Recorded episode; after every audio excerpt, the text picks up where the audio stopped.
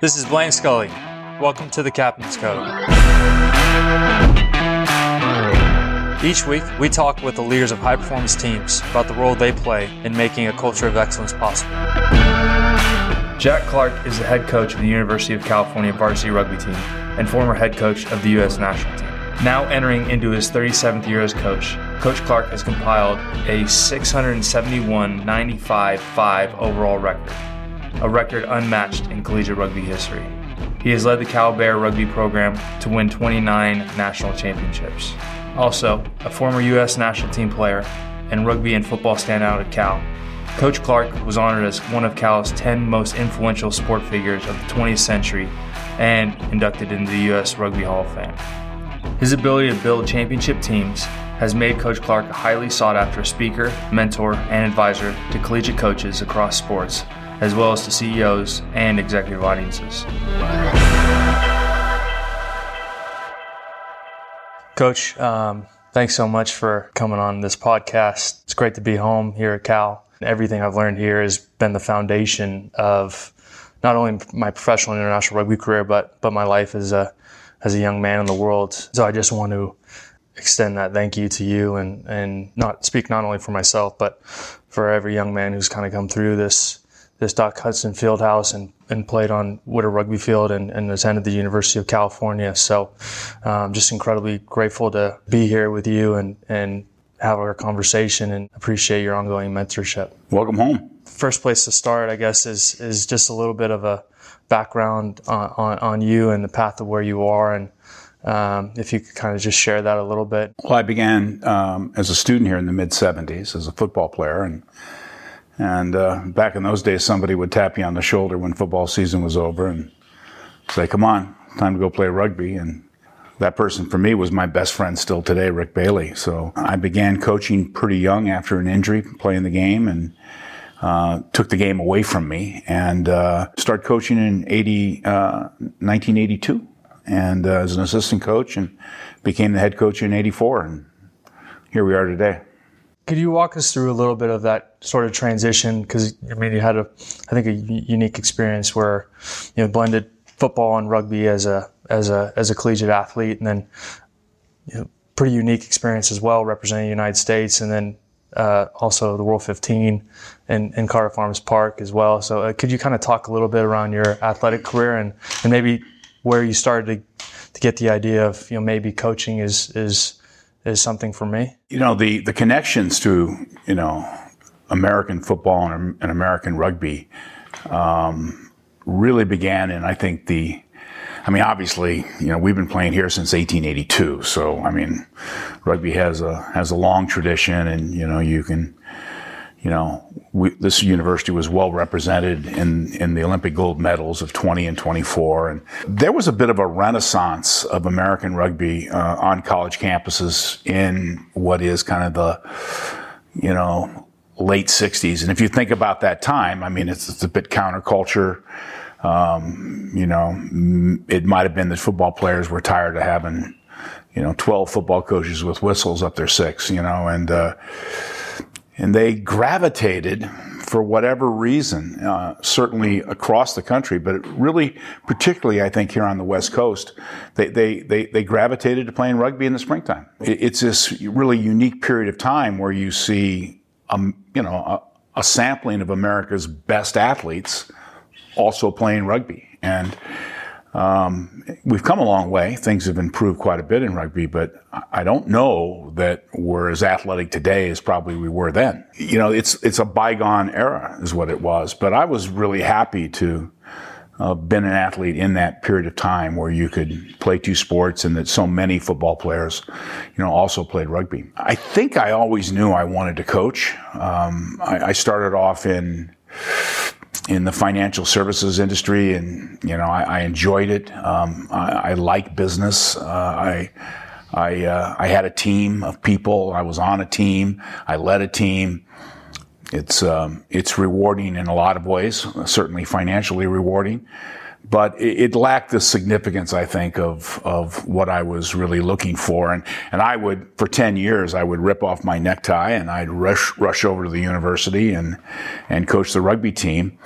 Um, and, and then it just became clear to me that that's really what I should be doing. It's really what I wanted to do. And uh, I would uh, try to make a life of it. And so in the early 90s, I, I went full time uh, here at the university and uh, and soon after uh, received the appointment to coach the U.S. team and you know began a decade there. But prior to that, I was coaching representative with the Collegiate All American team. There, there, there wasn't. Um, you know, there wasn't an All-American team. We, at that point in time, we had to, we had to found the team and, it, it is it has been a real privilege is, is how it kind of feels you know coaching here at cal and i mean any time that you you get a chance to work with somebody and get them from where they are to where they want to be. I mean that's a you know that's a really rich feeling.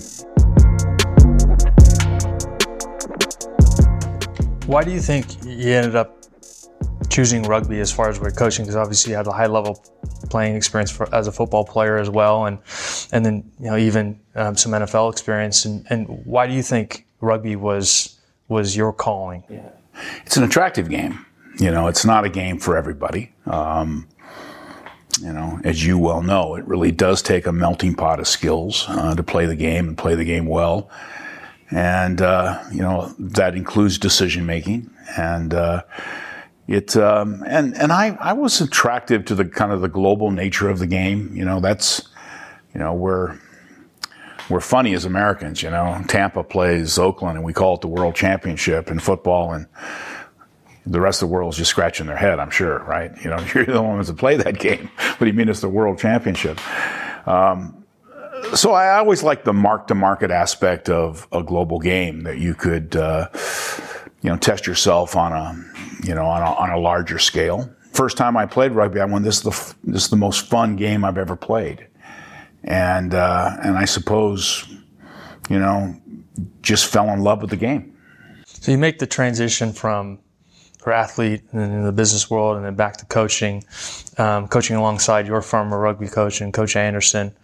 And then, you know, also played for, you know, legendary coach at Cal football with Coach Mike White and who remember coming, you invited to come speak to us when I was a junior here at Cal. Can you kind of talk about sort of your transition into back into the coaching and then your sort of development of what would become your eventual you know framework on how you view teams and how you view athletics and how you view the sport as as this development tool in addition to doing something really purposeful. It's a blessing to have good coaches in your life. And I, I like, I won the lottery in that, right? It, it started really in youth sports where, you know, I found these really caring people that, um, wanted to help, right? And they believed in you and, uh, and God knows we all need more of that, right? And and uh, and that that continued right on through high school. So, when, you know, when I said earlier, you know, I, I think I always wanted to coach. I mean, it was really based on those individuals. Um, you know, their their their mentorship uh, was was just so important to me in my life that you know you want to emulate that. I, I guess I always knew that that's that's really what I wanted to do, and I think it was based on those people that that I you know, now call my friends, right? And they were, they're my coaches and I'm, I'm, I'm fortunate to keep all these people in my life now. There has to be a higher purpose to what we're doing other than, you know, chasing shiny goblets for the showcase, right? I mean, as much as we all want to be at the top of the podium, we want to win. Um, I mean, sport to me was always more than that, right? I mean, it was a chance to, to have teamship in your life, you know, the people who really care about that. You cared about them and you, you wanted to support and do what you could for them. And, and all of the, the, the real lessons, I think, in my life, you know, came from that arena. You know, that, you know, I've kind of built a life, if you will, on, on those values. And it took me a while. I mean, I, I wasn't, I don't know that I went into coaching saying, Hey, listen, here's how it's going to be. I, I mean, it, it's been like this really fabulous laboratory to go to work in every day. And you, you know, you learn a lot. You, you know, the guy, you know, the, you know, the players you coach teach you a lot. You know, you get to observe and trial things and, and, and, and when it works, you know why it worked. And then you want to replicate that for future teams. And then, you know, you flash forward now a few decades and, and, yeah, I mean, the whole culture um, of, of what we do here organizationally, you know, becomes really important. And if you believe like I do that, you know, we're we're not going to solve any of the big problems in life, you know, with some bright person. Really, you know, we're not going to tackle disease and poverty and the environment and just rip through the, you know, all the big issues. It's going to be groups of people that have really pointed their nose in the same direction and go, you know, through collaboration, go get, go tackle those big problems. And, and I've always believed that our players here, you know, receiving a PhD in team, you know, they're, they're really learning some proprietary skills around team that, you know, they'll carry with them in their families and in their communities and in their workplaces. How did you start to identify the values that the team will be built on? I listened to podcasts that you actually turned me on to and talked about Coach Pete Carroll, and he identified well, competition is how one of the values of we're going to have as a team. And Steve Kerr, well, we're going to identify joy in in our experience as basketball players and as part of this organization as a key value. So when you when you kind of looked at how you think about Cal Rugby as a team and the values that are going to make up um, this this this group of men. You know, how, how did you how did you think about that? How did you how did you kind of boil it down to like this is how I want my team to look, and this is yeah. the values I wanted to reflect. I, I, mean, trial and error. I mean, is is is the real answer, right? I mean. Uh, I can I can only imagine in the early '80s what I might must have been saying, like, "Hurry up and try harder," you know. I, I and but you learn, you learn over time. I just put into words, you know, what I saw um, us being at our best, which was grateful for everything, entitled to nothing. And it, it became the mindset, right, of who we are. Um, you know, there's a Latin phrase that's over the doorway into this room that roughly translates into be known by your deeds. There's something very powerful about that to me, you know, that, you know, I mean, players today can, can talk as well as as any player ever has um, been able to, right? They can explain why and make an excuse or or give a rationale or, but at some point, you know, we have to be known by what we do, and uh, and that's what we don't do, what we do, what we say, what our acts are, it took some time to really realize that in order to have a value system, we have to, you know, boxcar a bunch of values together, things we really believe in, and then we have to process all of our transactions through that system so that when you know, we're having human transactions with within the team or even outside the team that, that we process them through those values. So we're making value based um, decisions and, and having value-based transactions. And that's, that's as well as the, the business of the team, the administration of the team as well. We want all of those transactions to, to represent us. And, uh, so it, it, it, it took a while. I mean, I have an interest in organizational behavior, so it, it was, it, all of this wasn't, um, foreign to me, and uh, you know, I have an interest in it. I have an interest in in people that are um, you know professionals in the in this f- field of endeavor. And so you you know you read you study you learn and uh, and you mostly you know grab what's what's right about the team. And then it's kind of packaged. And this is kind of who we are now. And we we we don't change our core values much. But you know we think about them differently as as time goes on. You know every team is a little bit different and unique. Um, but we're we're trying to live up to that set of values all the time so you have the values, and then you know you always say is something that's really important is that we actually speak the same language. So the development of you know some of the definitions and just the vocabulary, so we, we kind of know and understand what we're what we're saying to each other. Typically, within within technical purposes, you know, teams use a nomenclature that is that is all uh, exact and very similar, and uh, that allows us to to communicate well with each other technically. But we don't often do that, you know, um, from a value standpoint and uh, and from an organizational and culture standpoint, and it's pretty powerful to do so. You know, um, it occurred to me that. Uh, I was in groups of people that were always using terms like leadership all the time, you know, and it's like, and I, I start thinking about it. Well, if I asked 10 people in the room that just use that term, you know, we'd probably get 10 different definitions for leadership. They'd all be correct, probably. You know, you wouldn't be something you would necessarily disagree with, but they'd be different. But yet we're all using terms like that as if um, we all have the same definition. So we just decided to create a glossary for something like leadership. You know, we say it's an ability, um, the ability to make those around you better and more productive. You know, we've we've taken it away from uh, authority. You know, we've taken it away from rank. Um, it's not something the captain just has, the seniors just have, the coach just has.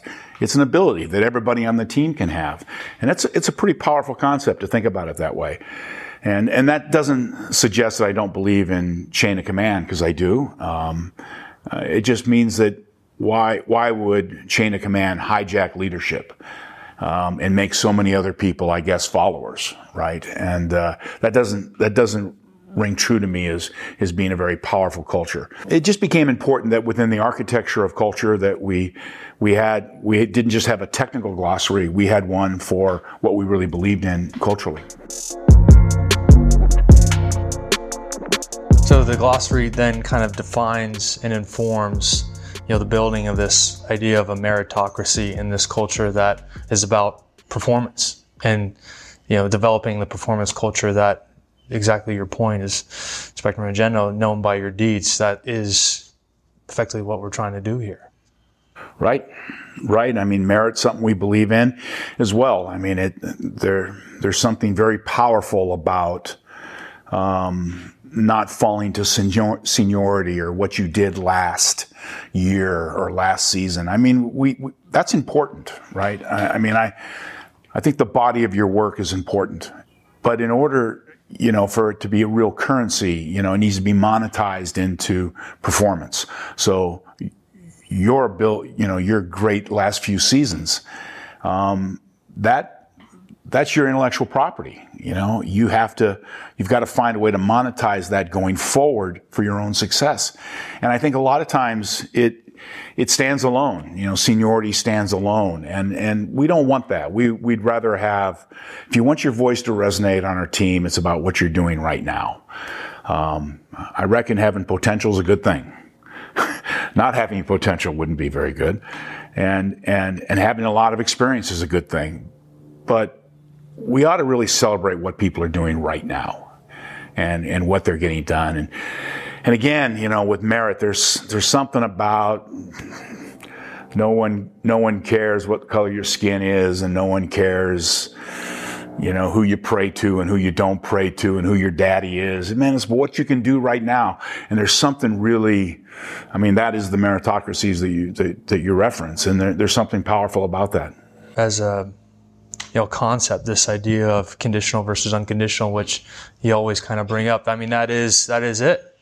It maybe it's just semantics, right? But um, it seemed like every time I grabbed the newspaper, there was a sports team calling themselves a family, and and I, I think I knew what they meant. I mean, I think what they meant was they they really care about each other, and and I think that's pretty important to becoming a good team. Really, really caring about each other, but you know, family's kind of unconditional, right? I mean, you know, you can, you, you can fall pretty short of your best and your family still loves you. And that's really not how high performance teams operate. Um, I, think they do care about each other, so I think that part of family is applicable, but um, there's a lot of conditions. It's not unconditional. I mean, high performance teams, they roll a certain way. This is how we operate. And if you want to stay there, you know, that's how you operate or you need to separate. And, you know, whether it's sports teams or, or whether it's really high performing shops in any industry, um, I, I think what you find is a lot of conditions. So yeah, we, we, we like to say it's conditional around here and we're not ashamed of that. Um, but we do care about each other, but we don't throw around the word family very much. And you know, kind of on this idea of we have all this architecture now that informs how we do or what we're doing. You know, how, how do we grade what we're doing and are we measuring up? Where are we today, whether it's training or in competition? You know, how, how does that process look right for a, for a, for a Cal rugby team? You know, there's got to be some honest audit of everything that you're doing. Um, some things you can measure um, week to week day to day. Other things maybe are best at the end of the season. But I, there, there's an audit process uh, where where we need to um, be reflective of what we're doing, decide, you know, what's really working and how do we leverage it? What do we need to immediately pivot away from? And then what bits are inconclusive and that we have to, you know, use our gut and our best judgment to decide whether it's a pivot or whether we double down. I like to think that a lot of our notational analysis that we do technically tracks back to what we believe in by way of our culture and our values. Um, you know, I believe that we're looking for opportunities to see guys that are that are getting better. You know, we believe in constant performance improvement and and we're we're always trying to come back to that and and make sure when we get that right when guys aren't improving that we we take a moment to celebrate that to make sure that everyone knows you know that's where the love goes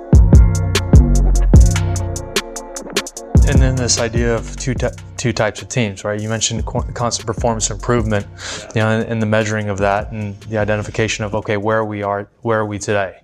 We, we typically play on a Saturday, and then on a Sunday we're in the meeting room.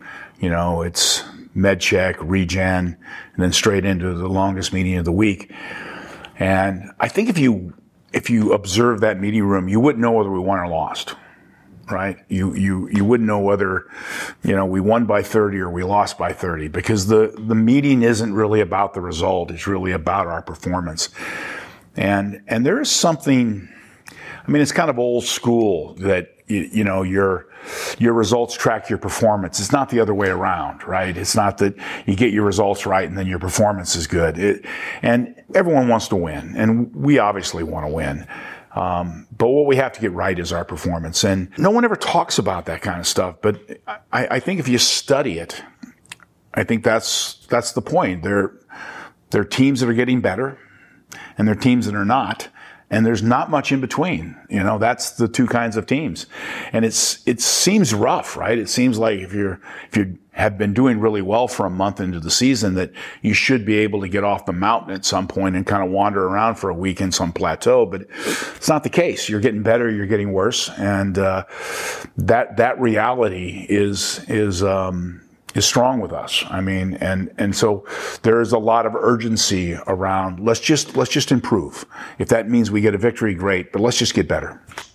And can you uh, touch a little bit on the idea of you know I just finished your 36th season, but only the sixth head coach in Cal rugby yeah, history, yeah. which is pretty incredible given the duration of of yeah. of Cal Cal rugby as a as a as a the oldest sport on campus. You know, can you talk a little bit about you know the the tough balancing act between you know having this really rich cultural legacy um, and, and, history, but at the same time being able to you know innovate and adapt and, and evolve as as times and you know, frankly as young people do.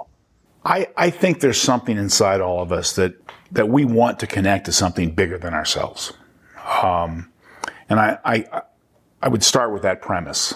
You know, sometimes that's a bit of a burden right? I mean, Cal Cal Rugby's been a good team for a long time, and so might the new players feel some of that burden? I, I think that they do, and I don't I don't think that's necessarily all that positive.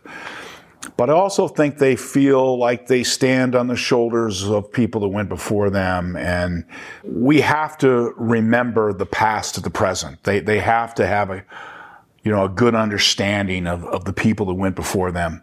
And the same time, when I get into an alumni event, I've got to, I've got to remember the today to them. They have to understand that the young men we're coaching are, are just like them and that they're putting everything that they have into representing this university and this rugby program and, and their teammates and their families. And, and it means the world to them. And, and so, you know, I, am a custodian of all of that kind of mess. and, and I've, you know, it's our job as, as a staff to, um, to find that fine line to where you, you know, the people before you tried their guts out. You know, they were brave at the right time and they put everything they had into this. And, and we have to do the same thing. That doesn't mean we have to win every time, but we have to give it everything we have. And if we do that, we, we honor all of that. And, uh, so yeah, and I, we're not the only, you know, um, team or franchise in sport that has, that has the blessing of that burden, right? And it really is, uh, you know, a blessing. I suppose it's easier if you, you know, if you're on a team that's never really won anything and, um, you're going to be the first team that have ever won something. And, you know, I suppose that's a unique experience as well. This is different. And, uh, uh, and apart from that, but I think it's, it's every bit as rewarding. I think everything that I've done as a professional international athlete, um, is based on the accumulation of the the influence and investment of people like yourself who've put into me uh, as as a young person and and um, you know you're a hero of mine and and really grateful to share this time with you and and uh, thanks again for for sharing your story. Happy to do it. As Coach Clark shared, having a clear value system enables high performing teams to be better and more effective because it's the lens through which every decision is made. To communicate those values, you need to have a common language. Creating a shared nomenclature that goes beyond the business and into the heart of the organization's values is key to building culture. To build a performance culture, Coach Clark believes in the power of meritocracy. Yes, it's important to have a body of work on past performance to draw from, but it's more important to celebrate what people are getting done right now and rewarding that growth mindset. Our team's a family. Good teams care about each other, like family, but great teams care about one another and also consistently challenge each other to pursue excellence. And finally, it's just as important to measure your success. Have an honest audit process where you can be reflective about what you're doing. Capture what's working well and what needs work, making sure it consistently aligns with your team's core value system.